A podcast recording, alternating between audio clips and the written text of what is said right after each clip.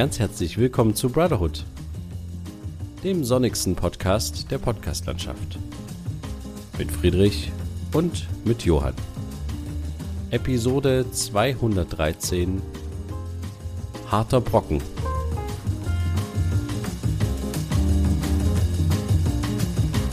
Ja, hallo Friedrich. Hallo Johann. Ich begrüße dich ganz herzlich und wir begrüßen natürlich auch unsere ZuhörerInnen da draußen in der weiten Welt. Es ist endlich wieder soweit. Wir ja. haben wieder eine etwas normalere Folge. Die letzte war sehr speziell. Wir haben uns explizit mit der Gorilla Stories beschäftigt. Ja. Aber ich äh, möchte dich trotzdem gerne fragen, wie geht's, wie steht's, wie äh, ist die Lage bei dir? Bei mir ist alles entspannt. Ähm, es gibt noch ein paar Sachen vorzubereiten für den wilden Trip äh, rüber in den Westen äh, gab es nochmal ein paar Formulare auszufüllen, natürlich was sonst, ähm, für so ein paar äh, Geschichten und das musste noch gemacht werden. Da musste sich noch um die Krankenversicherung gekümmert werden, weil das ja mit der Verbeamtung dann so die Möglichkeit ist, ne, private Krankenversicherung, ähm, Hälfte wird vom Staat bezahlt, diese sogenannte Beihilfe um blub damit erstmal beschäftigen, da erstmal noch Beratungshilfe holen und dann Entscheidungen treffen, die man noch nie getroffen hat zuvor. Und äh, du hast Entscheidungen getroffen schon ja, zur Krankenversicherung? Genau äh, mehrfach beraten worden zur Krankenversicherung und das ist jetzt tatsächlich die private Krankenversicherung. Ähm, jetzt äh, werden bestimmt Krass. einige sagen, mach das auf gar keinen Fall, viel zu teuer. Ruhig. Ähm, es ist erstmal so, ich muss, ich muss das direkt sagen, weil ich fühle mich nämlich auch ein bisschen damit unwohl.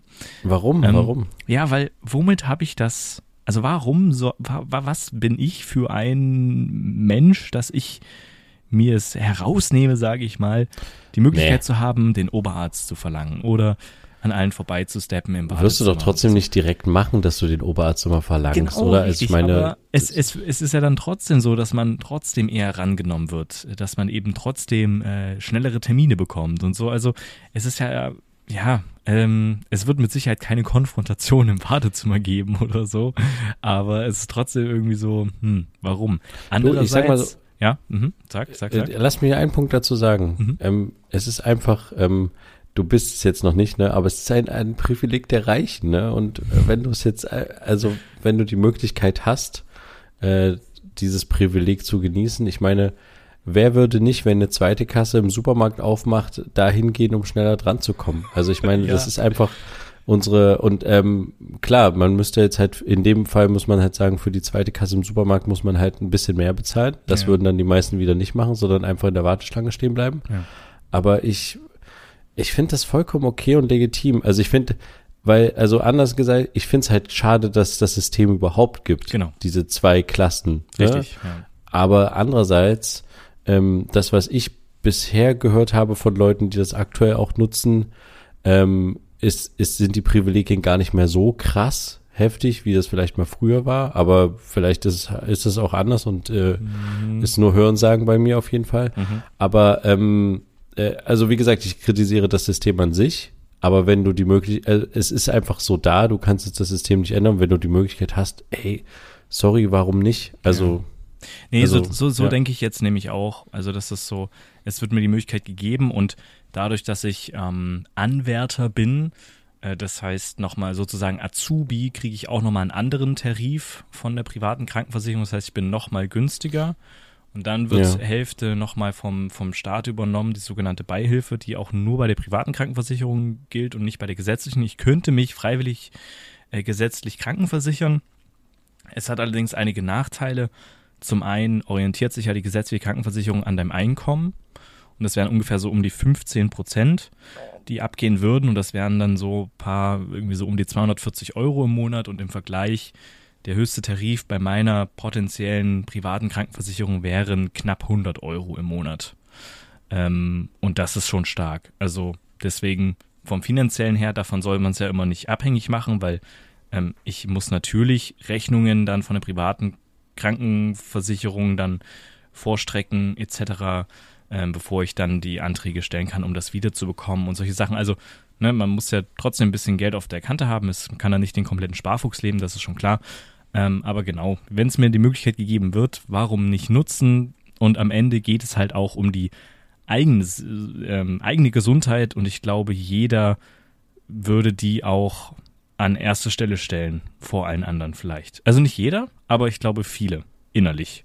Ähm, ja, aber solche Sachen, wenn du dich dann so mit Fragen äh, ja rumschlagen musst, ja, wenn sie im Fall eines Unfalls äh, im Krankenhaus landen oder was auch immer, überhaupt über Nacht im Krankenhaus bleiben, stationär, wollen sie dann ein Einbettzimmer? So, soll da im Tarif ein Zweibettzimmer drin sein? Oder wollen sie diese diese Option haben? Und denkst du so, ey, ich war, ich war noch nie im Krankenhaus äh, länger als ein paar Stunden äh, durch Notaufnahme oder sowas, nie über Nacht oder so. Aber ja, wenn man dann halt Leute fragt, die das schon mal waren, die würden sagen, oder auch Leute, die krank sind in meinem äh, direkten Umkreis, auch im Freundeskreis. Ja. Einzelzimmer ist so crazy. Genau, gut. aber auch allgemein sagen, die, so die, wenn man die allgemeine Frage stellt, dann heißt das, zumindest von einem guten, guten Freund, heißt es dann, ey, wenn ich die Möglichkeit hätte, mit meinen äh, Krankheiten etc. die private Krankenversicherung zu nehmen, dann würde ich das sofort machen. Er bekommt sie leider nicht aufgrund seiner Krankheiten. Ähm, und deswegen ist das so, wenn man den Kranken fragt, was er nehmen würde, zum Beispiel, wenn man auch im Krankenhaus lag oder liegt, würde man wahrscheinlich gerne das Einbettzimmer nehmen oder eben gerne den Oberarzt oder wie auch immer die schnellstmögliche beste Behandlung. Es ist halt schade, weil, und ich glaube, da äh, sind wir unterschiedlich informiert oder abgedatet, die private Krankenversicherung bietet schon ein bisschen mehr als die gesetzliche. Also klar, du kannst bei der gesetzlichen dann noch so Bausteine hinzubuchen und so. Da kommt dann immer das Argument, ja, alles, was ein äh, privater Krankenkassennutzer hat, kann auch einer bei der gesetzlichen Krankenversicherung haben, dann muss man aber eben eine Zahnzusatzversicherung abschließen und etc. Aber ja, ich finde, das Argument, Argument zählt nicht ganz. Trotzdem, die privaten Krankenversicherungen, so gefühlt, was ich jetzt so gesehen habe, bieten noch mehr, weil das Problem ist, bei der gesetzlichen, es geht immer weiter, die Leistung geht zurück, der Preis steigt. Das wird auch bei der privaten so sein. Ähm, ja, und es, so ja. wie mir das vermittelt wurde, gibt es in dem gesetzlichen System viele Leute, die es nutzen, was ja gut ist, dass wir überhaupt dieses System haben. Nicht wie in Amerika, dass du dann auf einmal deine, keine Ahnung, deine Krankenwagenrechnung selber zahlen musst, ähm, aber eben viel zu weniger einzahlen. Und deswegen fehlt das Geld. Beiträge müssen erhöht werden, Leistungen müssen zurückgeschraubt werden. Und nur mal zum Vergleich, früher gab es ja bei der gesetzlichen ja auch die Möglichkeit, dass man sich Sehhilfen bezahlen lässt und sowas. Das gibt es ja in Einzelfällen immer noch. Aber zum Beispiel meine dann private Krankenkasse würde mir aller zwei Jahre bis zu 400 Euro für eine Sehhilfe bezahlen. Also sprich eine Brille. Das würde die gesetzlich überhaupt ja. nicht mal sich angucken, so bei den Dioptrienzahlen, die ich habe, die halt sehr niedrig sind. Aber das sind jetzt so ein Teil, äh, den ich auf jeden Fall beanspruchen werde. Das sind so Kleinigkeiten, aber das ist schon irgendwie trotzdem unangenehm, sich jetzt so, ja, ich bin jetzt hier was Besseres, weil ich habe jetzt die private Krankenversicherung und so. Und es ist ein Zweiklassensystem und das ist eigentlich schade. Und jetzt könnte man eigentlich auch das Argument aufmachen, ja, warum nutzt du denn dann dieses Zweiklassensystem äh, und entscheidest dich nicht aktiv des guten Willens dafür, es nicht zu unterstützen oder so? Aber das ist, das ist ja eigentlich nicht die Frage, oder? Also ähm, Nö, ich muss auch ehrlich gestehen, ich, ja. Lass, äh, also ich weiß nicht, bist, bist du mit dem, ich will es gerne ins Generellere bringen, wenn es mhm. für dich okay ist. Ja. Also ich finde, wir haben schon darüber gesprochen, es, das gibt es ähm, und ich bin immer mehr der Meinung in den letzten Jahren geworden, ähm, wenn es die Möglichkeit gibt und andere nutzen das, warum sollte man es nicht auch machen? Ja. Mhm. Also jetzt nicht nur im Bereich für sowas, sondern auch für andere Sachen. Also ich habe zu Corona-Zeiten ganz viel auch immer mich zurückgehalten oder wir haben uns zurückgehalten bei irgendwelchen Sachen. Ich habe zum Beispiel, was ich gemacht habe, ich habe verschiedene Arztbesuche nicht gemacht. Also ich mhm. bin jetzt nicht irgendwie so schwer krank, aber so Kontrollsachen oder sowas habe ich einfach nicht gemacht, weil ich dachte, ich will das System nicht überlasten und sowas. Mhm. Und ähm, wir haben zum Beispiel auch zu der Zeit, als wir die Kinder in die Kita eingewöhnt haben, wir haben übelst Rücksicht drauf genommen, wenn die irgendwie eine kleine, einen kleinen Husten, einen kleinen Schnupfen hatten oder sowas und haben die relativ schnell rausgenommen und so. Mhm. Bis sich irgendwann gegen Ende der Krankheitsphase, und wir hatten das auch im Podcast besprochen, wie krass das teilweise war, dass wir sehr wenig Tage in der Kita waren, weil die ständig krank waren.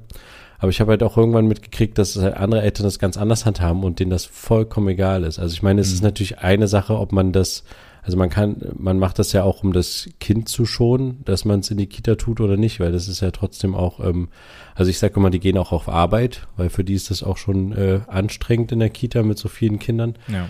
Aber andererseits machst du es ja auch, du schickst es ja auch nicht, um andere Kinder nicht anzustecken oder diesen Krankheit, diese Krankheitsspirale aufrechtzuerhalten. Mhm. Aber ich habe so häufig jetzt erlebt, wie rücksichtslos andere Leute sind und äh, wie sie jetzt quasi einfach ihre Kinder komplett krank in die Kita werfen und ähm, dass ich jetzt teilweise bei Sachen, wo ich früher gesagt hätte, oh, die lass, lass mal lieber, lieber zu Hause, auch aus dem, aus der Rücksichtsnahme anderen gegenüber, dass ich inzwischen einfach dann auch sagen würde, sorry, aber ähm, die Grenze hat sich bei mir ein Stück weit verschoben. Mhm. Also weißt du, was ich meine? Ja. Das ist so, vielleicht kommt das jetzt auch irgendwie mit der Zeit, aber ich habe irgendwie die äh, irgendwie keine Lust mehr ständig, das weiß ich nicht. Es ist, ich sag das auch immer, dass es so, ich sag das immer, in meinen Vorträgen, die ich halte weltweit, sage ich auch immer, das ist so unser ostdeutsches Gen. Ich weiß nicht, ob das stimmt, aber ich habe äh, manchmal das Gefühl, dass äh, man sich gerne auch mal zurücknimmt und irgendwie andere sprechen lässt oder keine Ahnung, äh, sich halt nicht irgendwie so immer in den Vordergrund spielt oder auch da sagt, na ja, warum, wie du gerade sagst, warum muss ich denn das auch nutzen, wenn es das gibt? Ich, man könnte es ja auch des guten Willens her nicht nutzen mhm. oder so. Ähm, inzwischen bin ich da ganz anderer Meinung, weil ich mir einfach denke, es gibt die Möglichkeit, äh, es ist, es ist leider so, so, ähm, ja, dann äh, mach's einfach. Und mhm. es ist ein bisschen, es ist ein egoistischeres Denken. Ja, klar. Vielleicht wird auch insgesamt, ähm, ich, nur, nur weil ich das jetzt so mit mir mache, heißt es das nicht, dass es so gesellschaftlich ist, aber vielleicht ist auch die Gesellschaft ein bisschen am egoistischer werden in Krisenzeiten mhm. und äh, jetzt auch in den Zeiten, wo alles teurer wird und kaum noch bezahlbar wird. Aber ich weiß du, ich äh, kann mir das überhaupt nicht leisten, ich bin nicht in der Situation wie du, äh, der jetzt gerade frischen Job und äh, die Hälfte dann vom Bund und sowas bezahlt kriegt. Mhm. Aber ich sage dir, ich gönne dir das komplett. Und das ist auch so ein Ding, ich würde dir jetzt auch gönnen, wenn dir, wenn dir ein Job angeboten wird, äh, beziehungsweise der Bund unbedingt Nachwuchs haben will für seine Cybersecurity mhm. und dann halt sagt, Leute, ihr kriegt noch on top auf, auf euren Job, kriegt ihr noch ein äh, Staatsanleihen, ein Haus und was weiß ich, würde, würde sagen, ja krass, cool, mach. Äh, ich würde dir nicht, nicht sagen, oh, mach das nicht, weil dann bist du was Besseres und keine Ahnung und so und bist dann, nee, mhm. wenn es die Möglichkeit gibt, äh, ja, wenn sie, also ist jetzt nicht so, ne, aber wenn sie dir einen Goldbahn hinwerfen, dann nimm ihn doch einfach. Also ja. Warum nicht? Schon. Und ich meine, das ist alles, es ist alles blöd, in diesen Wartezimmern zu sitzen und es ist für alle verschenkte Lebenszeit dort zu sitzen. Warum kann nicht einfach mal äh, jemand wie du auch mal davon profitieren, hm. der halt in seiner Vergangenheit jetzt nicht immer ähm, den einfachsten Weg hatte für irgendwelche Sachen, gerade auch aus der finanziellen Perspektive heraus. Hm. Wenn es jetzt die Möglichkeit gibt, ist doch okay. Das heißt nicht, dass du dir gleich einen Porsche kaufen musst und irgendwie auf deinen Auspuff hin draufschreibst, ich verbrenne gerne Diesel, aber äh, weißt du, ist keine Ahnung. Ähm, ja, das wollte ich nur mal so allgemein sagen als Plädoyer an, die, an der Stelle. Also okay. ich würde mich da gar nicht schlecht fühlen oder du kannst dich, es ist okay, wenn du dir darüber Gedanken machst und das finde ich auch richtig und äh, äh man kann das auch reflektieren und aber ähm, und du kannst das äh, machen, handhaben, wie du willst, aber ich finde am, im Endeffekt, wenn du dich dafür entschieden hast, ich finde das vollkommen okay und ich finde, dass man da auch nicht jetzt irgendwie groß drüber urteilen muss und jetzt ist auch nicht irgendwie was Moralisches ja. Von wegen äh, irgendwie fliege ich immer äh, von Bonn nach Berlin mit dem Flugzeug oder fahre ich Bahn, weißt du, das ja. ist ja jetzt gerade nicht irgendwie so. Ja. Also es ist ja einfach, geht ja um, um eine, am Ende bist du ja dann ein Leistungsempfänger und die Frage ist ja sowieso, inwiefern du, äh, soweit ich das beobachten kann und beurteilen kann, bei dir gehst du nicht jede Woche zum Arzt, also, genau. äh, sondern eher äh, alle zwei Jahre mal. Von daher, ja. also ja, dann hast du halt mal bei dem einen Besuch jedes Jahr hast du halt mal einen kleinen Vorteil. Mhm. Also. Ja, ja, ja das äh, hast schon recht. Es ist trotzdem noch so unterschwellig, so ein bisschen die Gedanken, aber ähm, auch mein Berater, mein Versicherungsmakler tatsächlich, der hinzugezogen wurde, der übrigens hervorragende Arbeit geleistet hat.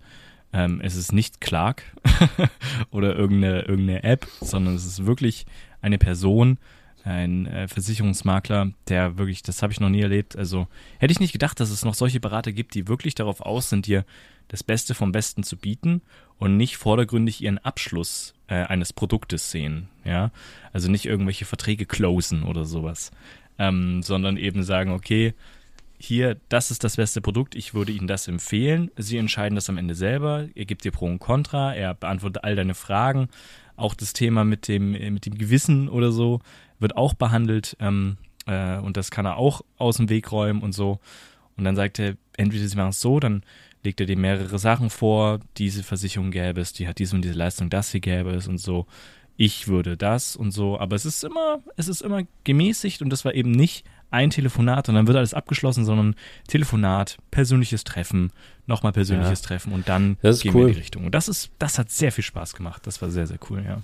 Und wenn du da ein gutes Gefühl hast, ist das auch gut. Also ähm, ja. wenn du nicht das Gefühl hast, du wirst irgendwie zu irgendwas gedrängt. Und ich finde, diese Form von Berater sind, glaube ich, super selten geworden. Ja, also übelst, ja. ich habe sowas lange nicht mehr erlebt, dass man halt nicht das Gefühl hat, einem wird was in der Fußgängerzone aufgedrängt und es muss irgendwie schnell schnell ein Vertrag unterschrieben werden, ja. sondern dass halt auch so ein Berater sagt, du passen Sie auf, mir ist das vollkommen egal, wo Sie am Ende die Versicherung abschließen mhm. oder sogar, ob Sie die überhaupt abschließen. Ja. Ähm, mir geht es darum, dass Sie ein gutes Gefühl haben und das ist halt eigentlich das, das Beste, was du machen kannst, weil dann wirst du dich wieder von dieser Person beraten lassen. Genau. Und genau und das ist ja das ist halt richtig. Ja. Genau. Und das ist halt das Ziel, dass du eine Kundenbindung halt schaffst und nicht ähm, die schnelle Mark irgendwie suchst und ähm, ja, also mhm.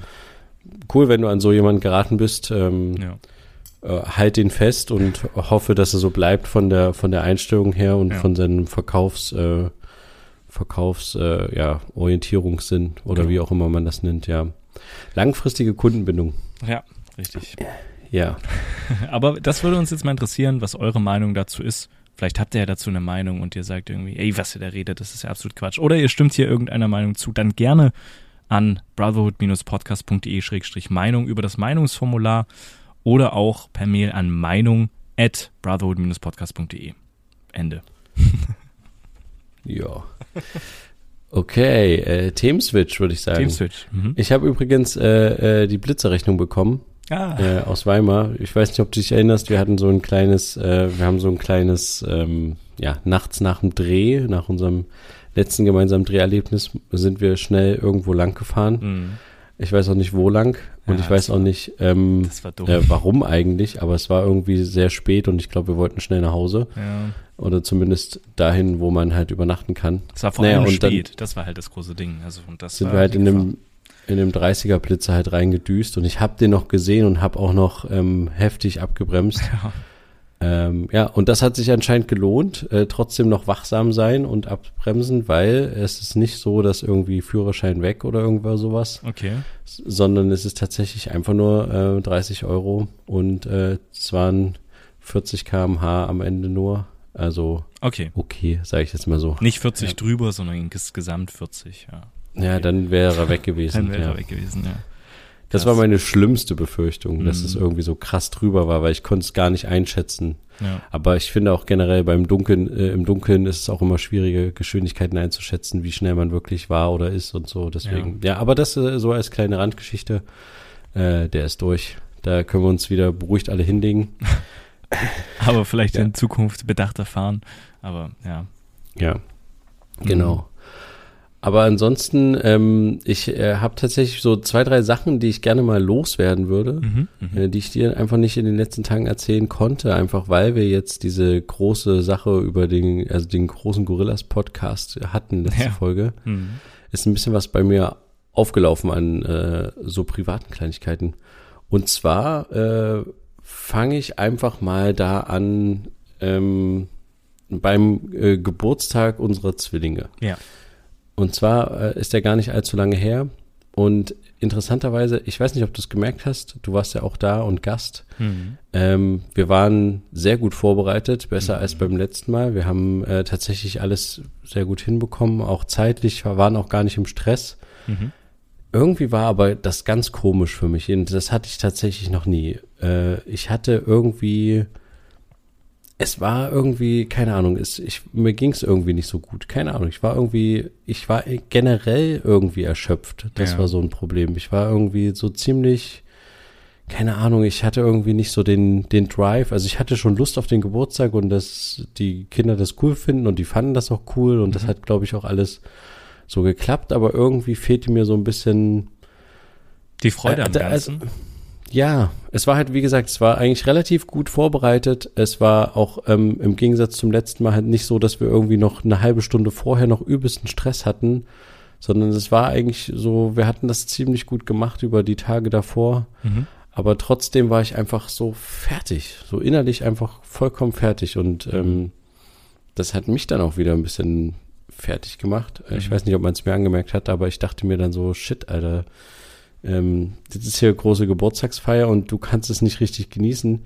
Und ich war so ein bisschen auch, vielleicht auch ein bisschen angespannt, als die Gäste und sowas da waren. Mhm. Ich fand es dann voll cool. Du warst ja noch nach hinten raus auch noch da. Mhm. Nach hinten raus, als dann deutlich weniger Gäste waren, war es irgendwie wieder sehr entspannt für mich, aber vorher war es irgendwie, keine Ahnung, ich weiß nicht, was da los war, aber es war irgendwie ein bisschen komisch. War es zu viel? Es waren ja auch ein paar mehr Leute da, glaube ich, als beim ja. äh, ersten Mal. Deswegen. Es könnte sein. Hm. Ich weiß es nicht. Vielleicht, vielleicht zu viel. Dann hat es auch kurz geregnet zwischendurch und wir Stimmt. mussten nach, nach rein gehen, nach drinnen gehen quasi und irgendwie war es dann auch ziemlich eng. Hm. Vielleicht war es das. Hm, ich, keine Ahnung. Vielleicht, ja, also der einzige Vorteil, den, der, der ich hatte und zum Glück haben wir das wirklich nicht gemacht. Ich hatte äh, gesagt, äh, oder wir hatten besprochen, dass wenn wir jetzt so eine Familien Feier draus machen und sowas, dann laden wir jetzt nicht noch, also wir hatten ein paar kleine Kinder dabei, aber wir laden jetzt nicht noch zusätzlich äh, äh, Kinder aus der Kita dazu ein mhm. mit ihren Eltern. Und ich glaube, das war die beste Entscheidung, weil ich hätte, also es war ja schon so irgendwie, dass man irgendwie immer mal gucken musste, wo was passiert. Es war jetzt interessanterweise, es hat ziemlich gut geklappt, fand ich, dass die, dass, dass die Kinder so auch in anderen Händen waren und man nicht die ganze Zeit selber explizit gucken musste, mhm. was macht Kind X und was macht Kind, kind Y. Aber ähm, ja, keine Ahnung. Ich weiß immer noch nicht so richtig, was ich davon halten soll. Aber auf jeden Fall danach ähm, sind wir, hatten wir einen Tag frei, um aufzuräumen und so. Ja. Um, es war dann quasi ein Sonntag frei und an dem Montag ähm, wollten wir dann in den Urlaub fahren. Mhm. Und wir sind dann auch in den Urlaub gefahren, aber wir haben gesagt, wir machen das jetzt ganz entspannt. Wir machen jetzt erstmal entspannt Rückbau, alles wieder ein bisschen aufräumen, sauber machen mhm. und äh, dann fahren wir an dem Montag quasi los, wann wir wollen. Wir sind dann tatsächlich auch erst abends losgefahren mhm.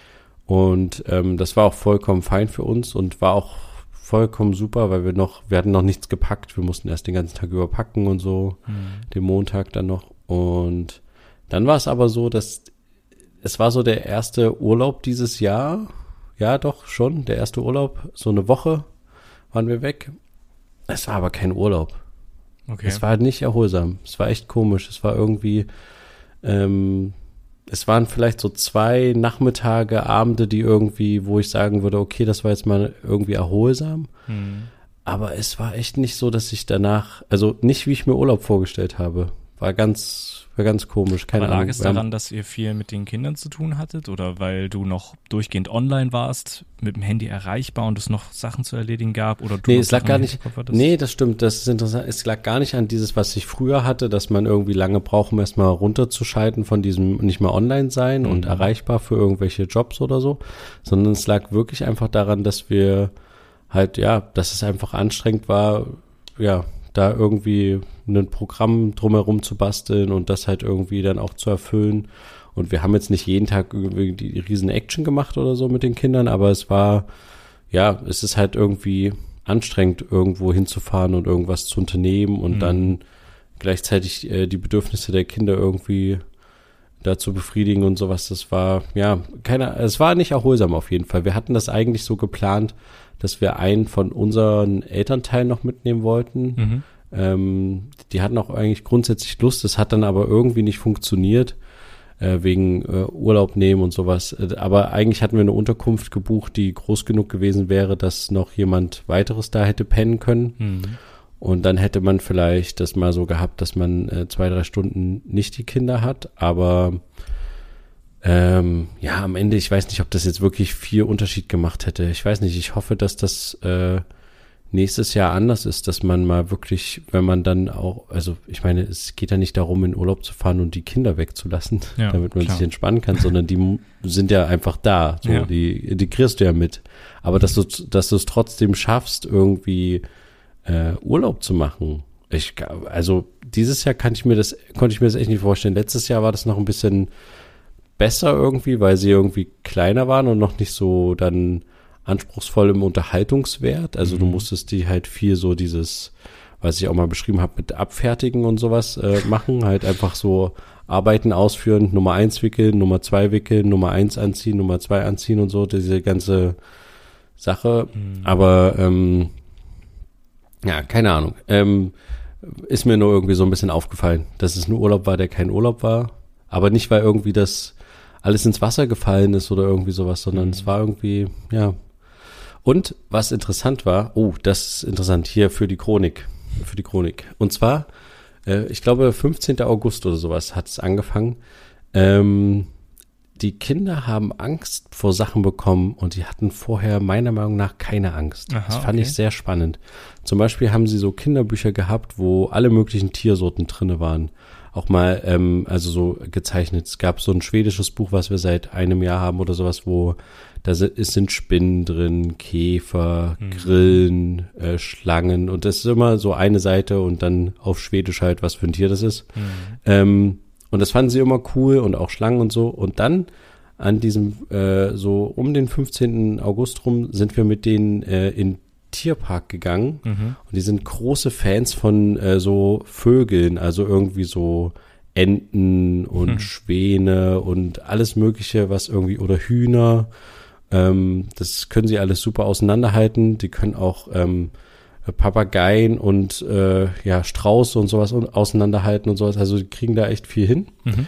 Äh, und sind extra in so einen Vogelpark gegangen. Mhm. Ähm, richtig groß, wo richtig viel Zeug ist und wo auch Flugshow und alles möglich ist. Mhm. Und die hatten dann Angst. Es war echt krass. Die hatten dann irgendwie Angst und äh, dann wurde es real, äh, dann war es nicht mehr im Buch. Ja, es war halt irgendwie real, ne? Mhm. Und äh, ich hatte den auch schon mal so ein Video gezeigt, ähm, irgendwie keine Ahnung, ähm, Natur, Vögelaufnahmen 4K oder sowas, ging eine. Stunde lang irgendwelche Vögel und sowas. Da haben wir uns mal zehn Minuten angeguckt oder so, ne? Dann haben die irgendwie, die haben schon mal Vögel in Real Life gesehen, ne? Nicht nur ja. quasi Zeichnungen davon oder so oder Bilder, aber es war irgendwie ganz komisch und interessanterweise haben die sich auch mit dieser Angst, wie bei vielen Sachen bei Zwillingen, wieder angesteckt, ne? Also okay. es hat quasi ein Kind angefangen, so eine äh, wir haben es dann Sirene genannt zu starten, also die, so ein ah, und dann äh, ist das andere Kind mit eingegangen, obwohl es jetzt nicht unbedingt Angst vor dem Vogel hatte, der da irgendwie äh, hinterm Glas war oder so. Es gab auch so Häuser, wo man reingehen konnte und dann sind so die Vögel neben einem rumspaziert und sowas. Ey, da hatten die teilweise echt ganz schön, ganz schön Stress. Okay. Also unsere Kinder. Ja. Ähm, Na, und die äh, auch. Ja, ja, Die, die Vögel vielleicht auch, ja. Hm. Naja, aber auf jeden Fall ähm, war das sehr kurios. Und dann später, so ein, zwei Tage später, hatte ich noch mal so ein Kinderbuch mit äh, eins der Kinder angeguckt. Und da war halt so eine Schlange drinne, relativ mhm. klein im Verhältnis, ne? Und auf einmal startet das Kind wieder diese Sirene, diese äh, und äh, fängt dann an so zu schreien und irg also irgendwie wegzuwollen, dass das Buch weg ist. Mhm.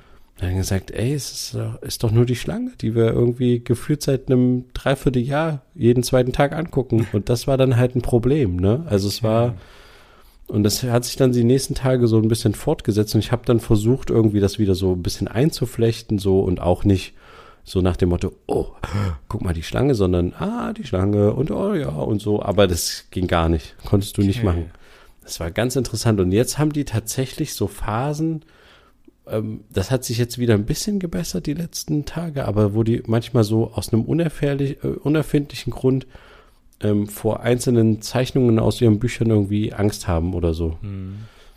Also interessant, weil das hatte ich vorher, wie gesagt, nicht festgestellt und ähm, aber hat auch das, nicht bemerkt. Hat das, naja, hm, womit hat das dann? Ich glaube, es ist ein Entwicklungsschritt am Ende. Ja, aber Einfach.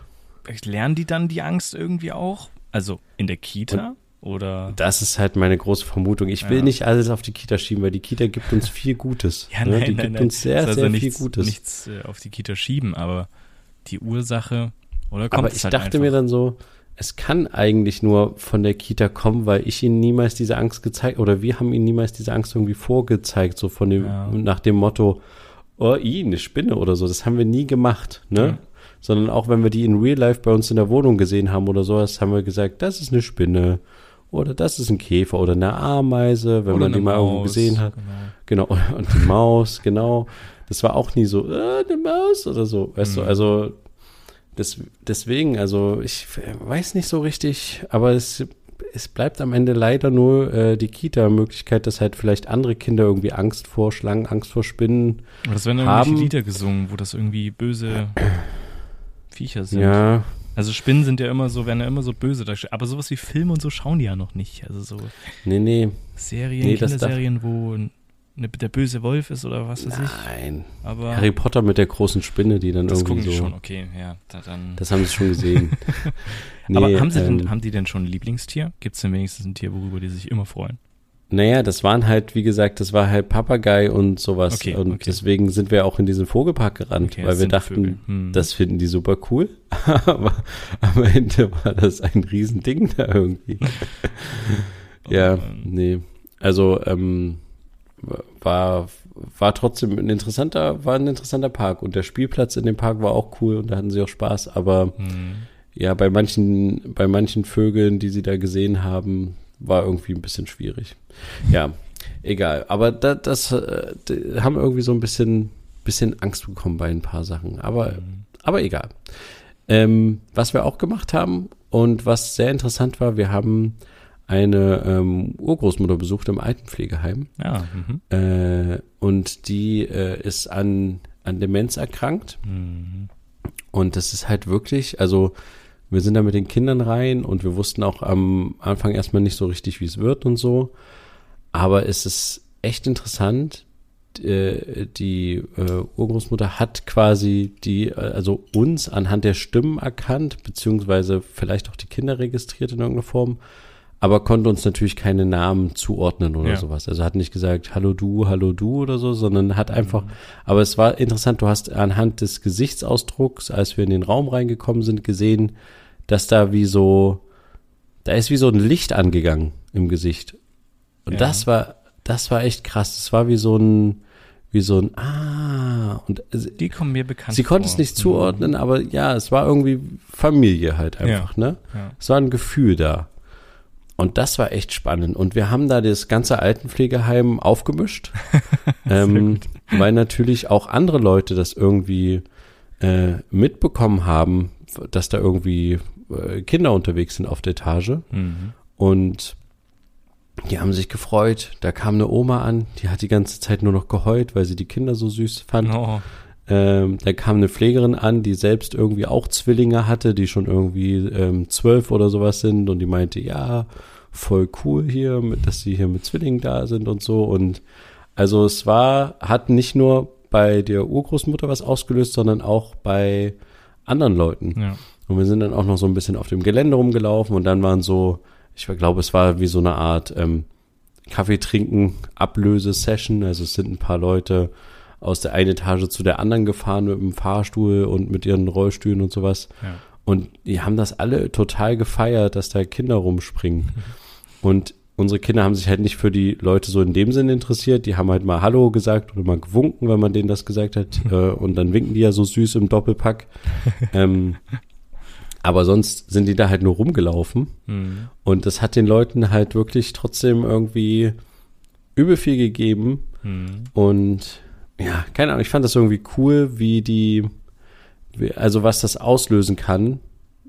Also was das bei einigen Leuten irgendwie so, es ist, ich denke mir manchmal so, es wäre irgendwie voll schön, wenn man es mehr schafft, so dass auch alte Leute, die gerade halt auch mal relativ schnell dann in, in Heimen landen, einfach mhm. weil sich die Angehörigen nicht mehr drum kümmern können oder auch wollen oder denen das zu aufwendig ist und so, dass da irgendwie mehr so, ja, so ein Hand in Hand auch vielleicht mit zum Beispiel, wenn es dann halt irgendwie ansäss, ortsansässige Kindergärten gibt oder sowas, dass man dann irgendwie, ja, man muss da jetzt nicht die Kinder vorführen wie halt äh, so ein Programmpunkt, ne, aber es wäre irgendwie, weißt du, was ich meine? Ja. Dass man weil, weil man hatte irgendwie das Gefühl, das war irgendwie für die ein Tageshighlight. Ja.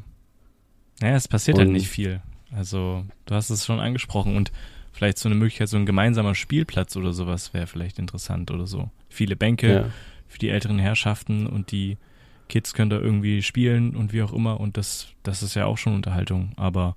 Das stimmt, das ist gar äh, der, der, der Gedanke ist ja nicht schlecht, weil die hatten was zum Spielen, die hatten so einen Innenhof, die hatten was zum Spielen, aber das war nicht offiziell zum Spielen, das war ein Springbrunnen. Hm. Und was wir gemacht haben, die Kinder sind einfach an diesen Springbrunnen rangerannt und haben da übelst drum gematscht und sowas. Ja. Und haben da, also das war, glaube ich, nicht dafür vorgesehen. Aber man könnte tatsächlich einfach versuchen, total attraktive Spielplätze in so Innenhöfe zu setzen ja. von so alten Pflegeheimen, dass man da dann mit seiner Kindergruppe einfach hingeht, weil, weil der Spielplatz einfach cool ist mhm. und weil er irgendwie sehr kindgerecht ist. Im Schatten, übrigens Riesenthema, beobachtet mal da draußen, wenn ihr an einem Spielplatz vorbeikommt, ob der im Schatten ist. Ja. 100 Prozent nicht. ja. Es ist, es ist so selten, dass du Schattenplätze hast in, in, einem, in einem guten Spielplatz oder sowas. Ja. Ähm, es geht meistens nur in solchen Spielplätzen, die irgendwo im Wald sind oder sowas. Und die sind manchmal, da sind nicht so viele Geräte oder sowas. Aber das ist echt krass. Es gibt kaum Schattenplätze. Und gerade für das, was jetzt gerade so mit, ähm, ja, die letzten Wochen auch los war mit dem Klima und sowas, mhm. äh, mit ganz viel Hitze, ganz viele Sonnenstunden und so. Es äh, wird jetzt auch nicht besser die nächsten Jahre. Ja. Es gibt echt wenig Schattenplätze.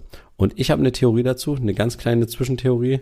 Okay. Ähm, ich glaube, es ist eine Sicherheitsfrage. Weil wenn du einen Baum oder wenn du ganz viele Bäume pflanzt und du hast da irgendwie eine Kita und eine Rutsche drunter stehen, äh, äh, ja, einen Spielplatz und eine Rutsche drunter stehen, dann musst du dir auch immer gucken, dass halt die Bäume, ja, dass da nichts runterfällt, dass da die Äste irgendwie alle ähm, gerade sind und sowas. Also ich glaube, es ist eher ein Sicherheitsfaktor, dass du keine, keine Bäume da direkt reinpflanzt, die halt auch dementsprechend groß werden, um Schatten zu spenden schnell. Ähm, aber ich ja. finde, das ist ein Problem, wo man mal drüber nachdenken könnte. Aber äh, ja, man könnte tatsächlich Kita, ja, ich sage mal Kita, Spielgeräte und sowas ähm, zu dahin bringen, wo quasi vermengt in Ballungsräumen ältere Leute sind und dann ja. können die sich das quasi, ja, muss man halt aufpassen, dass es nicht zu sehr zooartig ist, wie wir das jetzt ja. gemacht haben, dass wir in Vogelpark gegangen sind, aber ja. Ja, das stimmt, ja. Aber irgende, das ist eigentlich eine gute, gute Idee, irgendwie sowas anzubieten. Und ich meine, es muss ja nicht sein, dass dann die Kita da auf dem Spielplatz spielen geht oder sowas, aber wenn es allgemein ein attraktiver Spielplatz ist, dann geht man da ja auch freiwillig hin und dann kann man ja entscheiden als Eltern, gehen wir auf den Spielplatz oder gehen wir auf den Spielplatz. Und die Elternherrschaften, ja, ja. denen wird das auch nicht aufgezwungen. Heute Programm, viele Kinder kommen vorbei und singen für uns, sondern es ist dann halt, jeder kann hier chillen, wie er will ja. äh, und Generationen treffen aufeinander. Und ähm, wenn alle, wenn alle äh, ja, Freude dabei haben, ist doch cool. Aber vielleicht stellen wir uns das auch zu einfach vor. Da ähm, weiß ich nicht, inwiefern man da irgendwie auf was für Probleme dann man dann noch irgendwie stößt oder so. Ja. Am aber, Ende ja.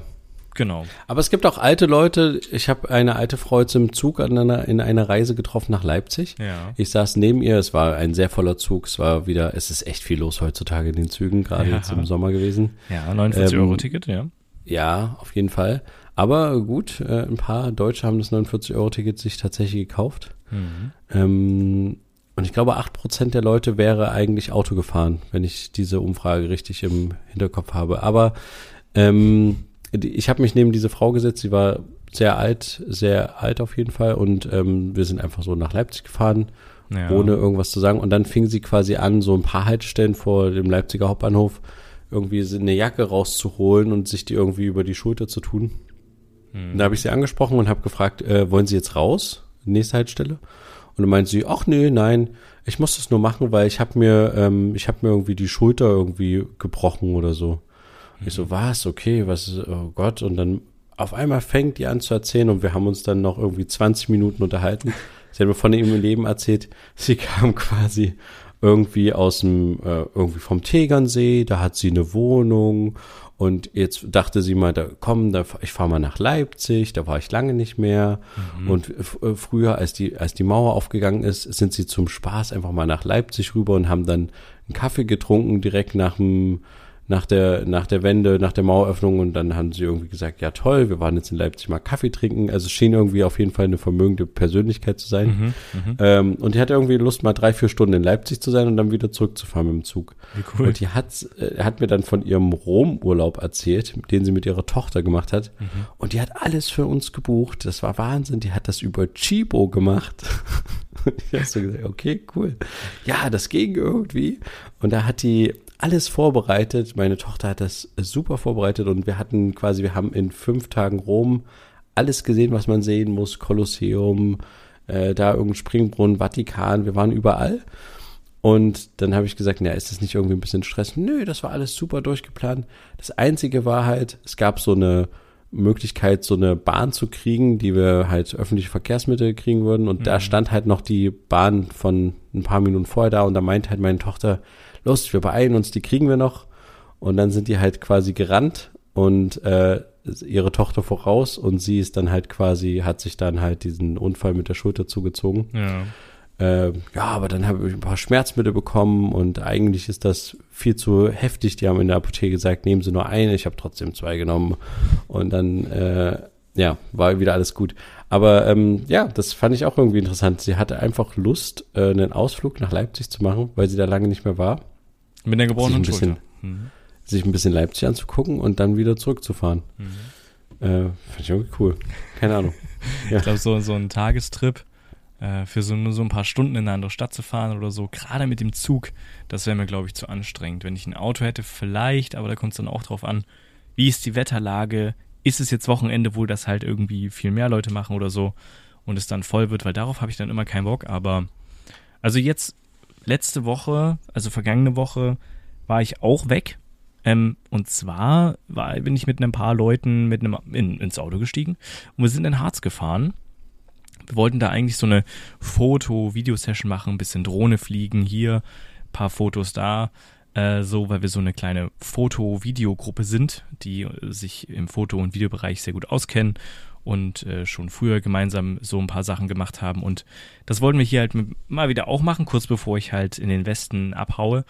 Und ähm, ja, wir sind tatsächlich auf dem Brocken hochgelatscht. Also oh, das war, das war auch eine Erfahrung, sage ich dir. Weil ich Aber da war doch der Brockenlauf an dem Wochenende. War der Brockenlauf? W nee, nicht am Wochenende, es war in der Woche. Ach so, nee. Okay, ähm, ja. Und das, das, aber ja, es war, es war eine krasse Erfahrung. Also erstmal waren wir alle sehr schlecht ausgerüstet. Also ja, ähm, es war auch irgendwie nicht so ganz klar, dass wir überhaupt auf den Brocken hochgehen. Es wurde irgendwie nicht so ganz kommuniziert von einer Person, die diese, diese, diese Route geplant hat, wie wir fahren. Ähm, aber egal, haben das dann einfach gemacht. Es war halt ein äh, unbewölkter Tag, pralle Sonne. Ähm, und ja, niemand hatte Sonnencreme dabei oder sich auch eingecremt. Es gab keine Kopfbedeckungen, außer meine. Die, ich hatte eine Cappy dabei. Ähm, ja, weil ich, ich ging auch davon aus, wenn wir da so lang latschen, haben wir ja bestimmt Wald. Ne? Mhm. Ja, der Brocken, da ist halt nicht mehr viel über äh, ja, ja. an Wald. Wir sind die, diese Quer, diese Querbeet-Einstrecke gelaufen, also nicht die asphaltierte Strecke, die hochgeht, wie so eine Straße, die würde länger dauern, sondern ja. den kürzesten Weg, ähm, über so Teufelsstieg oder sowas, keine Ahnung, wie das heißt, irgendwie, irgendwer wird es wissen. Ähm, ja, sind aber auch hochgelaufen und nicht mit dieser, mit dieser Bahn gefahren. Das finde ich sowieso ein bisschen, bisschen sinnlos. Ähm, also du darfst dort nicht Drohne fliegen, weil das Naturschutzgebiet ist. Ne? Es sieht überhaupt nicht mehr aus wie ein Naturschutzgebiet. Du hast so viele tote Bäume. Überall ist irgendwo was umgeflogen an Bäumen, die stapeln sich übereinander, äh, die mhm. entwurzelten Bäume an solchen Bächen und sowas, wo die alle reinkullern und reinfliegen. Also ist, ja, keine Ahnung. Du hast halt keine Baumkronen mehr, weil es ist halt kein richtiger Baum mehr da. Ähm, es werden so Schneisen, wurden so geschnitten äh, aufgrund des Borkenkäfers. Der Borkenkäfer hat alles Mögliche zerstört. Es sieht wirklich aus wie keine Ahnung wo. Also es ist, es sieht überhaupt nicht aus wie, wie so ein, wie so ein äh, deutscher Wald oder so. Keine Ahnung. Also es war sehr merkwürdig. War, und dass man das dann auch so nach ein paar Minuten auch akzeptiert hat, dass es so aussieht, das hat mich irgendwie noch mehr so negativ überrascht, weil alle latschen da irgendwie hm. durch, alle sind übel fertig. man holt sich einen Sonnenbrand ein, man weiß das. Es wurde dann auf dem Rückweg haben und auch auf dem Hinweg haben dann ein paar von äh, meinen Leuten ihre Regenjacke rausgeholt und die angezogen, damit sie wenigstens ein bisschen Sonnenschutz haben. Natürlich ist man dann verschwitzt wie sonst was, weil die Regenjacken ja häufig nicht ähm, irgendwie ja, ja. durch Lüftung haben. atmungsaktiv sind. Genau, ja. Aber durch Lüftung, ja, atmungsaktiv. Aber ja, es war die Anstrengung war natürlich hoch, dann die Hitze dazu, die Sonne. Ähm, ja, aber vor allem war das wirklich die Anstrengung. Also dieser Aufstieg war es ja schon fast, war heftig. Ich hatte auch ein bisschen die falschen Schuhe. Ich hatte zwar so Wanderschuhe, aber die Sohle war zu, keine Ahnung, zu dünn oder so. Ich habe jeden Stein gespürt und so nach den ersten 100 Metern taten mir schon direkt die Füße weh. Ähm, allgemein bin ich keine Anstrengung mehr so richtig gewohnt, äh, aufgrund meiner vielen, ja, ich sag jetzt mal hier, Chillerei und Studium hier. Ähm, du wiegst ja jetzt auch schon 180. Wiege jetzt schon 280, ja, genau, aber es ist. 200 schon. Nein, nein, nein. Aber je höher man kam, desto höher wurden diese Stufen quasi von diesen, von diesen Felsen, also die ja, Felsen, riesige Steine. Am Anfang war es so ein bisschen Kies, ein bisschen, bisschen Sand, dann wurde es immer felsiger und so. Und das war dann richtig anstrengend, auch wenn es so ein bisschen glitschig wurde und du balancierst so von, von riesigen Steinen auf anderen riesigen Steinen und dann kommen dir Leute entgegen von oben oder welche überholen dich oder so, das, äh, oder du überholst Leute. Ja, habe ich mich dann auch mal zweimal hingelegt und mir am Schienbein ein bisschen was äh, aufgeratscht, ja, aber es war dann irgendwie cool, da oben zu sein. Aber dann dachte ich auch, okay, ey, hier sind gerade wahnsinnig viele Leute mit diesem Zug hier oben angekommen. Ja, und ja. denkst du so, okay, also. also da oben ist aber auch nicht so viel auf dem Brocken, finde ich. Da gibt's halt dieses Häuschen und ich glaube, da gibt's dann noch diese Gaststätte da, genau, diese genau. eine. Ich habe da auch mal was gegessen. Ja. Aber ich fand das jetzt nicht so. Ich auch nicht. Die Aussicht, also ich muss aber sagen, wie hoch man ist, das ist schon cool gewesen. Also das hatte ich ja. irgendwie nicht so. Also es ist höher als der Fockeberg in Leipzig natürlich. Aber ich wollte es gerade sagen, das ist der einzige Berg, den genau. du bestimmt kennst, Fockeberg. Nee, nee, nee. Ich kenne natürlich noch ein paar Berge in der Schweiz hier. Der ja, hohe. Hirsch und was weiß ich. Aber ähm, ja, das war schon echt krass. Ich habe mir natürlich einen Sonnenbrand geholt an den Armen. Ja. Äh, und auch im Nacken tatsächlich. Das ist sehr, sehr ärgerlich und das ist absolut dämlich. Äh, kann man nicht anders sagen. Man hätte sich besser vorbereiten können, keine Frage. Jetzt ist es so, wie es ist. Ähm, ich hoffe, dass ich das ein bisschen jetzt hier in den Griff kriege mit ein bisschen äh, Panthenol etc. Äh, ein paar Hausmittelchen noch draufhauen. Nee, keine Ahnung. Aber war cool.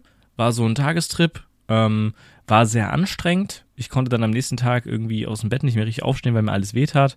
Wir sind am Ende irgendwie 15 Kilometer gelaufen an dem Tag. Ähm, äh, ja, und ich habe ähm, meinen eigenen Schrittrekord, Schritterekord äh, gebrochen. das ist auch ein Ding. Ja, keine Ahnung. Aber es war cool. Ich weiß nicht, ob ich es wieder machen würde, weil der, das ist echt ein Trauerspiel und ich äh, weiß nicht wofür. Also es gab irgendwie scheinbar jemanden, der hieß Brocken Benno, der da irgendwie. Ja, der ist äh, da jeden Tag hochgelaufen. Genau, irgendwie ein paar tausend Mal sogar da hochgelaufen ist. Also der der hat's ich weiß nicht, ob der jetzt inzwischen aufgehört hat. Der, der ist verstorben. Also ja, der hat aufgehört, unfreiwillig. Ah, okay. Aber genau, ja. Der irgendwie, ich weiß nicht, 9000 Mal sogar oder so. Das ist, da bin ich auch aus allen Wolken gefallen, als ich diese Zahl gehört habe. Aber ja, Brockenbenno. Ähm, ja, aber diese, diese Art von Motivation habe ich da, glaube ich, nicht auf diesem Berg, weil das hat irgendwie nichts. Es hat, das Einzige ist die Aussicht und auch, wir haben halt selten nach hinten geschaut, obwohl man da schon übelst die Aussicht hat, weil es war ja nichts im Weg, es war ja kein Wald im Weg oder so. Du hattest ja direkt den Blick nach unten. Ähm, aber ja, irgendwie, das ist ein ziemliches Trauerspiel gewesen. Ein paar, paar Bilder werdet ihr auf Instagram sehen, ähm, die wir als Episodenbild haben, mit Sicherheit. Das äh, ist irgendwie nicht mehr normal, wie es aussieht. Ja. Naja. Ja meine Erfahrung. Ich war da mal oben, als da übelster Sturm war. Naja. Und es gibt da ja so eine, ich weiß nicht, ob das in Sins, es gibt da dieses, diese, wie so ein Wetterhaus mit so einer genau. großen genau. Antenne und so. Ja. Und dann gibt es davor wie so ein kleines Bushaltestellenhäuschen irgendwie, so ein ganz kleines, so ein Unterschlupfding. Aha. Und da mussten wir uns übel festhalten. Wir haben da irgendwas gedreht. Weiß ich nicht, weil es, ich glaube, der erste Schnee oder irgendwas, ich weiß es nicht mehr. es war übel stürmisch da oben. Aber wir sind auch nicht mit der Brockenbahn hochgefahren, sondern wir sind halt mit dem Auto, Auto hochgefahren. Ja. Ähm, das kannst du als normaler äh, Typ nicht. Ne? Also das könnte genau. nur ihr. Aber ja. Sonst ja, wäre da noch ähm, was los, ey, wenn die da alle mit dem Auto noch hochfahren. Ja, ja. Aber tatsächlich, es ist lustig, weil ich hatte für das, das muss ja dann nach dem Wochenende, glaube ich, gewesen sein, wo der Brockenlauf war. Ähm, und da, da hatte ich tatsächlich die Anfrage, ob ich das drehen soll, den, ja. an dem Wochenende irgendwie den Brockenlauf drehen. Mhm. Und ich bin dann aber froh, dass ich das doch nicht gemacht habe. Ähm, weil das, also das hieß ja nicht, dass ich da hochlaufen muss, sondern wir werden bestimmt auch mit dem Auto dann hochgefahren. Ja, klar. Dann hätten den Start unten gefilmt, aber ja, äh, ich hatte irgendwie, keine Ahnung, es gab andere wichtigere Sachen zu tun. Aber ich habe leider den Brotherhood-Aufkleber vergessen. Ne? Das wär, dann hätten wir jetzt, könnten wir jetzt sagen, wir hätten einen Brotherhood-Aufkleber oben auf dem Brocken. Ähm, deswegen solltest du ja. nochmal so ein Angebot bekommen. Ich werde da nicht mhm. nochmal hochgehen. dann äh, nimm das gerne an und nimm einen Brotherhood-Aufkleber mit. Ähm, aber ja, keine Ahnung. Es war auch das Militär da. Also die Bundeswehr hatte da oben irgendwie so einen übelsten Wagen stehen mit übelsten Antennen und so. Ich weiß nicht, ob die da irgendwie, keine Ahnung, Luftraum überwacht haben oder eine Übung gemacht haben. Denn als wir wieder runtergelaufen sind, flog dann, haben wir irgendwie so ein ganz komisches Geräusch gehört, dachten erst, okay, ist wieder diese Bahn oder so diese Segelflugzeuge, die da auch irgendwie rumfliegen. Aber dann auf einmal kam hinterm Berg übelst tief geflogen so ein riesiges, fettes Militärflugzeug, also kein Jet, sondern ein richtiges, äh, ja, richtiges Transportflugzeug von der Luftwaffe und flog über mhm. uns hinweg mit, hat übelst gescheppert und wir haben das gar nicht richtig vorausgehört quasi. Ähm, also irgendwas war da noch ob die irgendeine Übung gemacht haben oder sowas. Ja, vermutlich, das, oder? Klingt so ein bisschen ja. wie eine Übung. Und da darfst ja. du dann natürlich keine Drohne fliegen, also sowieso nicht wegen Naturschutzgebiet. Aber wie gesagt, es sieht nicht mehr so aus. Aber klar fährt er die ganze Zeit diese komische Bahn da durch und es sieht aus wie, keine Ahnung, nach der Apokalypse da mit dem Wald ist es irgendwie, hm. ja. Wäre ich gerne drüber ja. geflogen mit der Drohne. Also das wären bestimmt mal interessante Aufnahmen gewesen. Aber ja, hab's natürlich nicht gemacht. Das ist auch Quatsch. Gerade wenn dann noch das Militär am Start ist. Da ist dann vielleicht auch, ja, nicht mehr, nicht mehr so smart, das zu machen. Ja. ja. Nee, aber apropos Aufkleber mhm. ähm, und Aufkleber verteilen an äh, lustigen Orten. Okay. Ich habe tatsächlich noch eine, ein, einen kleinen Schwankel. Aha. Und zwar, ähm, ich hätte fast, ich hatte auch keine Aufkleber dabei. Mhm. Ich dachte mir aber auch, es wäre im Nachgang, aber es wäre auch interessant gewesen, okay. so ein paar ähm, äh, linke Aufkleber da zu haben. Ähm, aber ich erzähle dir mal warum. Weil ich war im Thüringer Landtag ah. unterwegs und zwar zu einer Preisverleihung mhm. äh, der Leo Trepp Preis Stiftung mhm. und zwar für einen Podcastpreis. Der, ah. ja, leider haben äh, wir nicht gewonnen. Aber nee, es äh, ist tatsächlich, äh, ich habe ähm, ein Schulprojekt mit betreut und als erfahrener Podcast-Hase mhm. ähm, haben wir quasi in dem Podcast ein, äh, in dem Schulprojekt einen Podcast erstellt. Mhm. Und ähm, also die SchülerInnen haben es erstellt und ja. ich habe geholfen.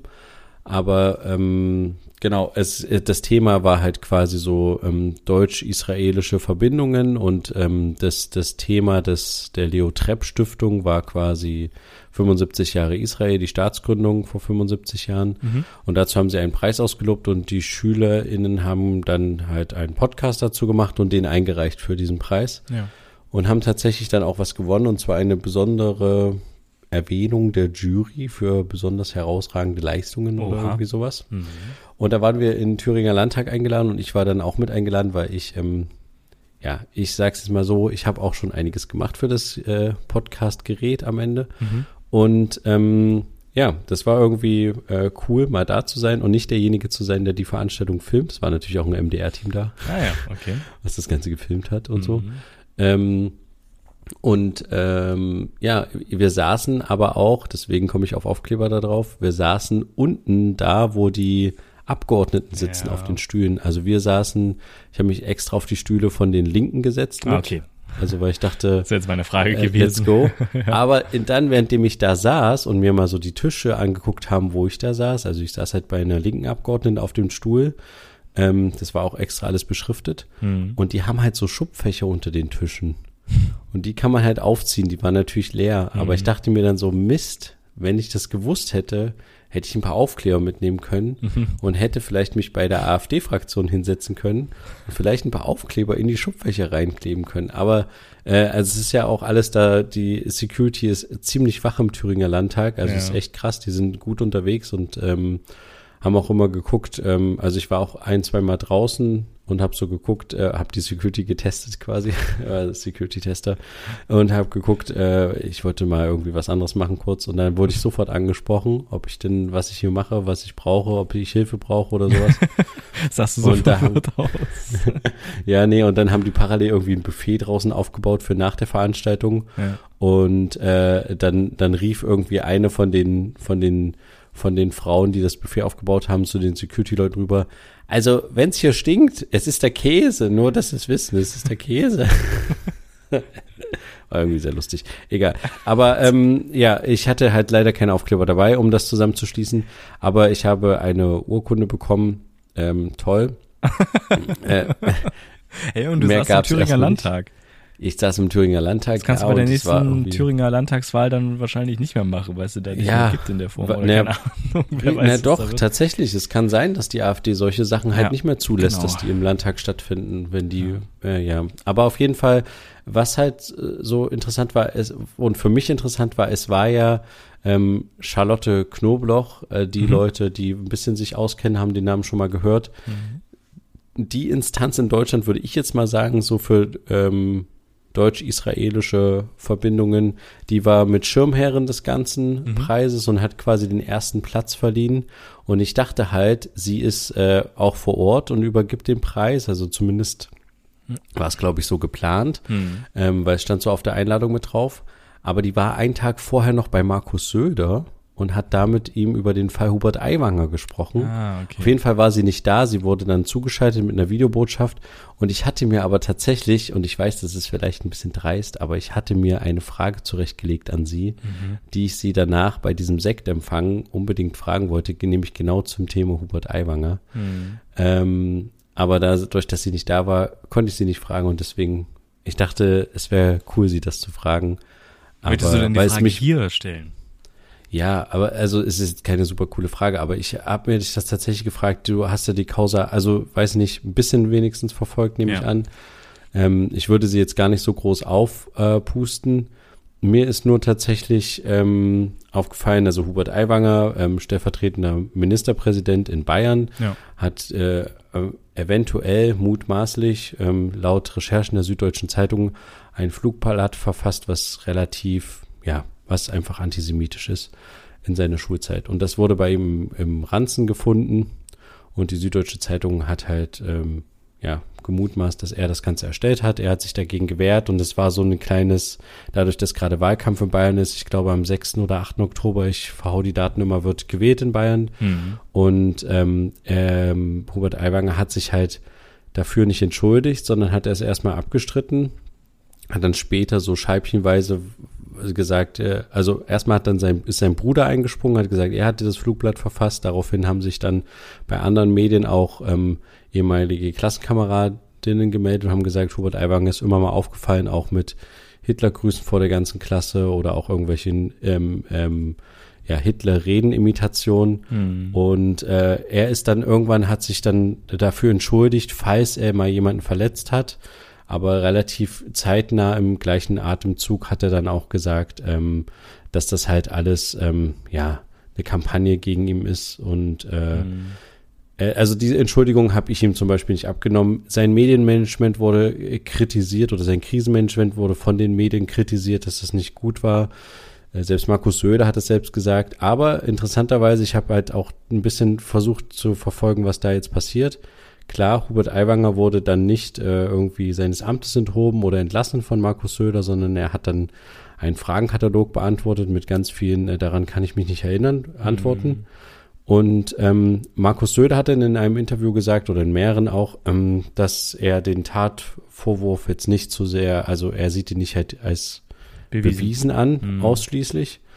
Und ähm, deswegen reicht es jetzt nicht für eine Entlassung. Und jetzt kommt's. Er sagt halt, Hubert Aiwanger hat sich dafür entschuldigt und er hat halt mit Leuten, wie zum Beispiel Charlotte Knoblauch und noch einem anderen Professor, dessen Namen mir leider entfallen ist, gesprochen und auch mit Hubert Aiwanger. Und er wird sich, Hubert Aiwanger wird sich quasi mit äh, jüdischen Gemeinden, Gemeinden in Verbindung setzen und da in einen Austausch kommen. Mhm. Und das wäre meine Frage nämlich gewesen. Ob das ob passiert jetzt ist. das, nee, nicht ob das passiert ist, sondern also wenn wenn das anscheinend heutzutage, also es gibt immer weniger Rücktritte, es gibt immer schneller, wird irgendwie direkt auf die Medien da gehauen und gesagt, das sind die Medien schuld und äh, das ist alles eine Kampagne von den Grünen oder wie auch immer. Hm. Ähm, wenn, wenn irgendwie das reicht, sich so halbherzig zu entschuldigen, egal inwiefern das jetzt wirklich war und man das glauben kann oder nicht, und man sagt, es ist 35 Jahre her gewesen und so, aber man entschuldigt sich quasi halbherzig und sagt danach, ja, ähm, ich setze mich mit jüdischen Gemeinden in Verbindung und spreche mit denen und dann bin ich quasi für die Gesellschaft mit Prädikat äh, besonders wertvoll wieder oder ich ja. bin wieder gesellschaftsfähig ja. ab. Also das quasi, man geht zu einer jüdischen Gemeinde hin oder mit und spricht mit denen und sagt dann so, ja, okay, jetzt habe ich mit jüdischen Leuten gesprochen, jetzt ist das wieder cool. Das ist so ein bisschen, vielleicht hinkt der Vergleich, ähm, aber es ist so ein bisschen wie, ich habe ja nichts gegen Ausländer, weil ich habe ja auch einen Freund, der ist Ausländer. So, mhm. weißt du, das ist so ein bisschen, ähm, man, also ist das, meine Frage wäre so ein bisschen an Charlotte Knobloch gewesen und ich weiß nicht, ob sie sie beantwortet hätte oder ob das vielleicht auch vermessen gewesen wäre, aber ich hätte es zumindest versucht, sie zu stellen. Ähm, also natürlich, wie gesagt, im Vier-Augen-Gespräch. Warum oder ist es denn so schlau von den jüdischen Gemeinden, sich da so quasi anzubieten für solche Leute, die sich so halbherzig entschuldigen und zu sagen, ja, wir sprechen mit dir oder was erhofft sich die jüdische Gemeinde davon quasi? Weil diese Entschuldigung ist ja irgendwie nicht ernst, ernst gemeint, weil er sieht ja nur eine Kampagne gegen sich. Und ähm, warum muss da eine jüdische Gemeinde quasi dann das wieder gesellschaftsfähig machen, diesen Politiker? Ist das denn, also, oder es ist ja wie so eine Art Ab bitte, ich gehe oder Ablasshandel, ich gehe dahin. Ja, Moment, nein, Moment. Stopp. Bete dreimal das Vaterunser und dann geht's wieder gut, weißt du? Also das ist irgendwie. Ich glaube, dass das schon Sinn äh, hat, dass sich die jüdische Gemeinde da anbietet, weil vielleicht ist passiert das ja genau aus dem Grund, weil er sich eben halbherzig entschuldigt etc., dass man eben nochmal das persönliche Gespräch sucht und eben nicht nur ihm ein, eine Unterschrift in sein äh, Sammelheftchen reinpackt, dass er hier war, sondern dass er halt wirklich dorthin geht, mit den Leuten ins Gespräch kommt und vielleicht ernsthafte Reue oder sowas zeigt. Ich glaube, das ist schon die Intention vielleicht von der okay. jüdischen Gemeinde das anzubieten. Ich, ich, denke nicht, dass es so ein gegenseitiges, ja, dann kommt er halt her und äh, gucken wir mal, wann ein Termin frei ist, weil es kommen noch zehn andere oder so, sondern und dann ist das so eine Abfertigung. Das glaube ich überhaupt nicht. Nein, ich denke schon, dass das, dass da das Interesse der der Gemeinde ist, zu sagen, okay, der entschuldigt sich nicht ordentlich, ähm, dadurch, dass das öffentliche Interesse aber da ist ähm, und er ja irgendwie jetzt auch dazu mehr oder weniger bewegt wird äh, zu handeln oder sowas, bieten wir das an. Ähm, er hat zugesagt und wir kommen ins Gespräch und erhoffen uns davon, dass er vielleicht wirklich mal sein Hirn einschaltet. Aber das ist jetzt Spekulation, aber ich denke schon, dass das so ist. Ich denke nicht, dass das nur ähm, ja, okay, da, Lobbyismus das, ist oder so, wie man das so das immer nennt. Ich nehme an, dass sie sowas in der Richtung auch geantwortet hätte. Hm. Vielleicht, äh, vielleicht hätte sie aber noch ein, zwei Aspekte halt aufgebracht, auf die wir nicht kommen, ne? Weil, also, ja, weil ja. Hm. vielleicht hat sie durch das Hintergrundgespräch auch mit Markus Söder, was sie ja anscheinend geführt hat, äh, irgendwie noch Informationen äh, oder Erkenntnisse gehabt, die sie dazu bewegen, zu sagen, ja, okay, äh, wir reden mit Hubert Aiwanger darüber. Mhm. Ähm, für mich ist es nur so, ich finde halt als als Öffentlichkeit, die ich ja bin in dem Moment, ich bin konsumiere ja die Medien und kann ja nur das rausnehmen, was ich aus den Medien ziehe. Und für mich, ich habe äh, etwa die 80-prozentige Wortwahl von Markus Söder war, ähm, ich habe mit Charlotte Knobloch und Professor Blabla gesprochen und Markus Söder, äh, Hubert Aiwanger und äh, wird sich mit jüdischen Gemeinden in Verbindung setzen. Und damit ist das Thema für mich durch, so nach dem mm, Motto. Ja. Und dann, für mich klingt das halt so ein bisschen, weißt du, was ich meine? Ja, ja. Es, es ist, ist, halt, es ist halt so eine Amtor-Sache. Es ist ähm, ja, nee, Ursula oder andersrum. Von der Leyen. Es ist immer dieses. Würdest, ja, doch. Würdest du auch mit, äh, also das würde ich sie jetzt nicht fragen, aber würdest du, wenn man es zuspitzt, wenn jetzt irgendwie ein AfD-Politiker ausfallend wird, was mhm. wirklich eine Grenzüberschreitung wird in der Rede oder sowas, und dann danach entschuldigt er sich halbherzig und sagt, okay, ich werde mich mit jüdischen Gemeinden in Verbindung setzen und dann ist es, ist das Thema quasi wieder durch und der Politiker ist wieder green gewascht. Also ist das in unserer heutigen Zeit dann irgendwie der, der, die, die neue Vorgehensweise? Ja. So? Also das, irgendwie. Ähm, ja. Das ja. große Problem, was ich sehe, für, für mich, so wie die Darstellung ist, in der Summe der Indizien, sage ich jetzt mal so, mhm. wirkte Hubert Aiwanger auch in seinen Äußerungen die letzten Monate äh, äh, oder so oder auch Jahre auch zur Corona-Politik. Er war einer der ersten, der direkt gesagt hat, dass, dass er sich nicht impfen lassen will und sowas. Also Politiker haben ja auch eine gewisse Vorbildfunktion und so. Mhm. Impfen hat jetzt nicht unbedingt was mit dem anderen zu tun, aber äh, es gab auch diese Sache mit, ähm, die, wir holen uns unsere Demokratie zurück oder sowas. Also mhm. äh, es geht bei ihm sehr populistisch zu. Ja. Und was ich jetzt halt schade finde, es hat halt direkt mal wieder in den Umfragen, und das war mir eigentlich, waren vielen auch klar vermutlich, es hat halt direkt reingehauen. Leider positiv, positiv ja, den Freien Natürlich. Wählern. Ja. Es hat positiv bei ihm reingehauen. Mhm. Und ähm, vielleicht ist es gut im Gegenzug dazu, dass man halt sagt, okay, man gräbt damit halt der AfD die Wähler ab für die Landtagswahl in, in Bayern. Okay, gut.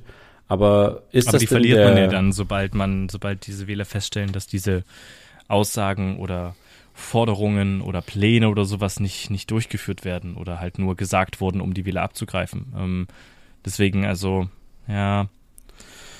Also ich, ich weiß halt nicht, ich habe halt das Gefühl irgendwie, wir werden dieses, äh, dieses Jahr und auch nächstes Jahr, wenn es noch weitere größere Verfehlungen von PolitikerInnen gibt hm. in Deutschland, keinerlei Rücktritt oder sowas sehen. Es ist halt so eine, es ist, fühlt sich so ein bisschen an wie Trump du bist nicht an, antastbar. Du wirst, du wirst irgendwie mit Vorwürfen konfrontiert und das Einzige, was du machst, ist, du schlägst direkt zurück. Hm. Weißt du, du haust irgendwie zurück. Das ist nur eine Medienkampagne, das sind Fake News, das sind irgendwie, da ja, steckt ist, irgendjemand dahinter. Das Wahlkampf ist das Problem, ja. Das, das ist, ist, halt genau, immer, und das scheint zu funktionieren. das, das scheint genau. einfach zu funktionieren. Jetzt ja. unabhängig davon, wie viel Wahrheit da dran ist an diesen Vorwürfen. Ja aber es scheint der, der perfekte Weg. Also du kannst dir scheinbar alles erlauben. Mhm. Du kannst einfach zurückschlagen. Entweder mit Anwälten, äh, siehe Till Lindemann, oder mit halt irgendwie, keine Ahnung, mit einfach Fake News und Kampagne und so. Und ja, das ist echt stimmt, das stimmt. Das funktioniert irgendwie. Vergisst die Öffentlichkeit das halt irgendwie. Ja. Also,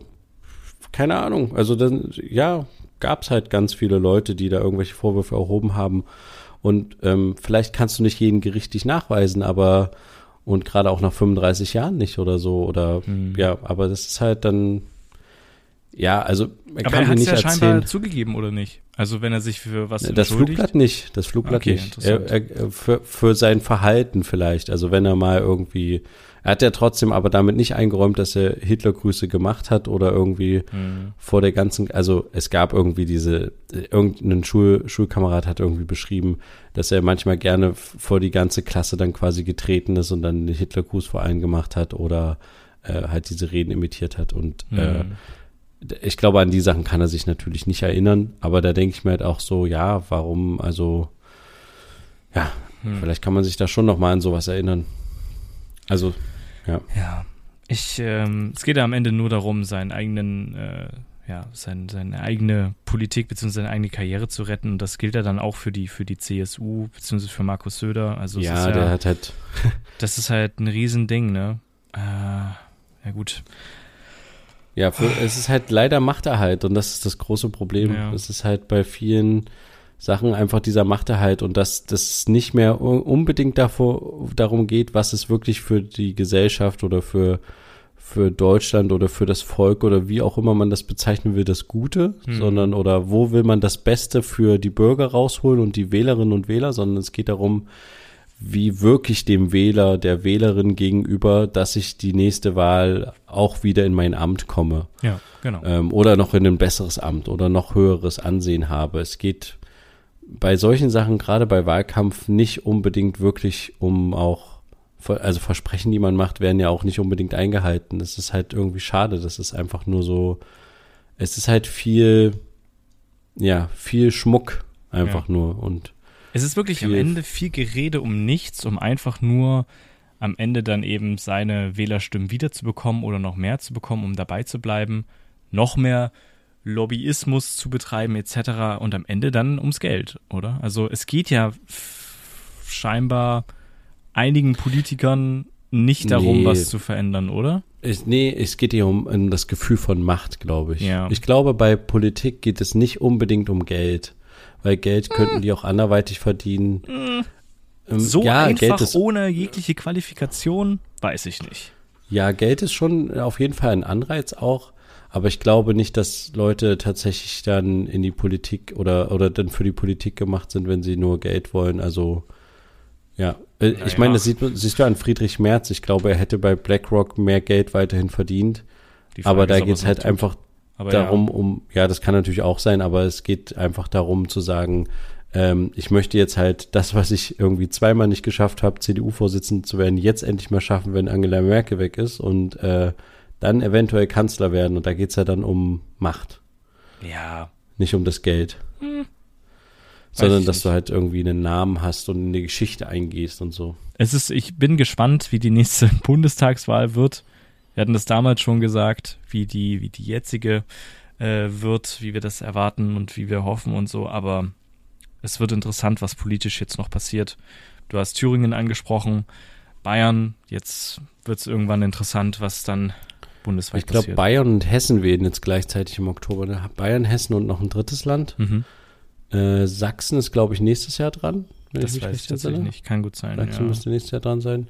Also ist, ja, und dann, ich glaube, Halbzeit war jetzt für die Ampelregierung, also ist auch dann demnächst wieder Bundestagswahl. Hm, beziehungsweise ich Wahlkampf, denk, ja.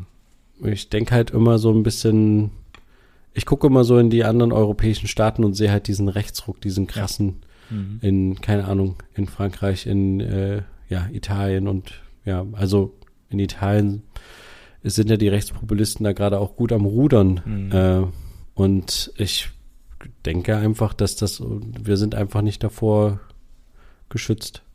Mhm. Ich glaube, die, unsere, ja, die Leute, wo man sagen würde, es ist irgendwie, also die Leute, die auffallen, sind leider die Populisten und ja. die, die laut sind und äh, die Leute, die halt einfach, ja, irgendwie den normalen Weg gehen würden oder so den demokratischen Weg von früher, die, ja, es, ist halt, es, wird, es wird ein Protestwählen werden. Das wird es jetzt bei einigen Wahlen werden. Einfach aus Protest, aus Trotz zu irgendwelchen Sachen, die die Ampelregierung versaut hat, dass es alles nur ewiges Hin und Her ist. Es ist, das ist eine sehr, sehr laute, aber ich finde immer noch Minderheit. Ich weiß, wir sehen Zahlen in Umfragen und auch in Wahlergebnissen, gerade was die AfD bekommt, aber ich glaube, dass es trotzdem dass es trotzdem noch genügend Leute gibt, die irgendwie bei klaren Verstand sind. Okay, und Bundesebene gebe ich dir recht. Und leider, ja. ich, ich, also ich bin gespannt, Aber wenn die AfD, wenn die AfD mehr zu sagen bekommt und es und Sachen eben nicht hinbekommt, weil es Quatsch ist, weil es juristische äh, äh, Hindernisse gibt oder sowas, oder was einfach dämlich ist und man irgendwas versprochen hat, was überhaupt nicht, überhaupt nicht haltbar ist, oder von irgendwelchen Sachen geredet hat, die einfach so nicht sich nicht äh, äh, ähm, ja, beweisen oder so, dass dann, da habe ich so ein bisschen die Hoffnung, dass dann Wähler wieder ein bisschen, bisschen äh, klarere Sicht haben und eben nicht mehr dieses Protest wählen, weil ich hoffe, dass es denen dann eben nichts gebracht hat. Weißt du, also so hoffe ich. Dort, wo jetzt die AfD sehr viel äh, Wählerstimmen auch schon bekommen hat, Bürgermeister hier, ähm, vielleicht Thüringen dort, dass ja. es nach hinten losgeht und vielleicht, ja, wieder. Das Ding ist, das große Problem darin ist, dann setzt du damit voraus, dass die Leute, die die Leute in das Amt bringen und wählen, mhm. dass die auch kontrollieren würden, was die Leute dann im Amt machen. Aber das ist ja das große Problem. Die Politikverdrossenheit ist so groß, dass die Leute sich ja nicht darüber informieren, was die Leute in den Ämtern machen. Ja, aber und, man kriegt das ja trotzdem in den Medien mit. Ich meine, die Protestwähler die ja, Potenziellen kriegen es ja auch mit, was die andere Regierung vergeigt oder wie auch immer. Deswegen, sobald irgendwie was Neues am Start ist, dann äh, wird natürlich auch die Presse darüber informieren und dann Klar könnte man dann sagen, okay, ist Riesenverschwörung, bla bla bla. Das könnte vielleicht dann auch nochmal die, die äh, Fuhre gemacht halt eine werden. Eine Medienkampagne. Ne? Äh, Medien hier, bliblablub. Äh, also es ist, es ist wirklich eine schwierig. Es ist echt ein, ein, ein ist irgendwie, keine Ahnung. Es ist, äh, ist nicht einfach. Vielleicht müssen wir doch noch in die Politik gehen. Vielleicht ist Na, so. weiß ich nicht. aber du jetzt mit deinem Amt in Würden darfst es ja dann nicht mehr. Also genau, du darfst, ja. glaube ich, schon, aber du ich darfst hätte da auch gar Amt keine Lust drauf, glaube ich. Nee. Ich hätte da, weißt du, wenn, ich weiß nicht, wie, gerade dieses Lobbyismus-Thema. Also oh ja, über ey, echt so. Wenn du ich glaube, die können dich auch so gut kriegen, weil die das schon seit 20 Jahren machen. Du kommst frisch in die Politik und da kommt so einer mit so einem Koffer und sagt so, ey, guck mal, hier sind coole neue Produkte und du denkst so, oh ja, schmeckt lecker. Und dann äh, irgendwann zwei Jahre später kriegst du mit, verdammt, da sind 80 Prozent Zucker drin. Das war die Zuckerlobby, die mich da übers Ohr gehauen hat. Und du hast es einfach nicht mitgekriegt, weil es einfach irgendwie leckeres Zeug war und übelst gut verkauft wurde. Wir machen an dieser Stelle Feierabend. Wenn ihr uns aber vielleicht finanziell ähm, unterstützen wollt und dafür noch ein paar Boni bekommen wollt, dann gibt es unseren Patreon-Account, unsere Patreon-Mitgliedschaft. Da bekommt ihr Bonus-Episoden nach Episoden und das könnt ihr auch mit sieben Tage äh, kostenlos testen. Das ist ein monatliches Abonnement. Könnt ihr ja mal reinschauen, einfach mal reinklicken. Nur mit einem Klick auf einen Link wird nichts abgeschlossen. Von daher einfach mal Übersicht geben und gerne Meinungen uns übermitteln über jegliche offene Social Media Kanäle oder über die besagten Hörer, ähm, ja, Hörerformulare unter brotherhood-podcast.de-meinung oder per Mail an meinung at brotherhood-podcast.de. Das war's für diese Woche, für diese zwei ja. Wochen mit Jetzt Brotherhood. Schon wieder ein bisschen lange, aber gar genau. nicht so schlimm. Mhm. Ich hoffe, es hat euch trotzdem Spaß gemacht und wir konnten euch entweder beim Bügeln, beim Arbeiten oder auch beim Einschlafen einigermaßen unterhalten. Ja. Schaltet auch gerne wieder in zwei Wochen ein, uns dazu in, unser, in euer Unterbewusstsein, in eure Traumwelt, wenn ja. es wieder heißt, äh, zwei Brüder. Eine Brotherhood. Macht's gut, bis dann, tschüss. Ciao.